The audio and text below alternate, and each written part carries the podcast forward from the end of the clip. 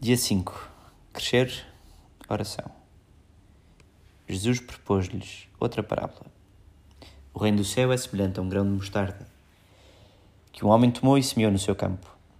É a mais pequena de todas as sementes, mas depois de crescer, torna-se a maior planta do horto e transforma-se numa árvore, a ponto de virem as aves do céu abrigar-se nos seus ramos. A vida de fé é uma vida em caminho e em crescimento.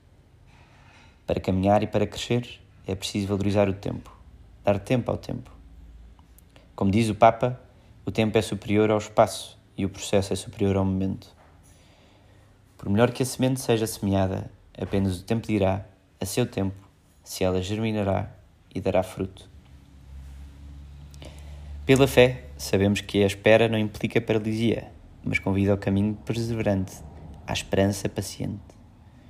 A oração é uma escola de esperança, pois é na relação pessoal com o Senhor que aprendemos a relativizar o relativo e a absolutizar o absoluto.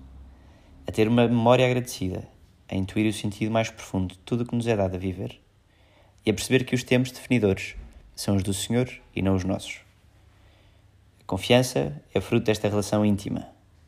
Deus não nos promete uma vida fácil ou uma existência marcada pela felicidade constante. Promete algo mais decisivo a sua presença na nossa vida e a nossa presença no seu amor. Permitir-nos-á uma visão renovada sobre todos os acontecimentos, mesmo aqueles mais exigentes. Que espaço e que tempo tem a oração, como relação pessoal com Jesus que é na minha vida? Onde ponho a confiança na minha vida?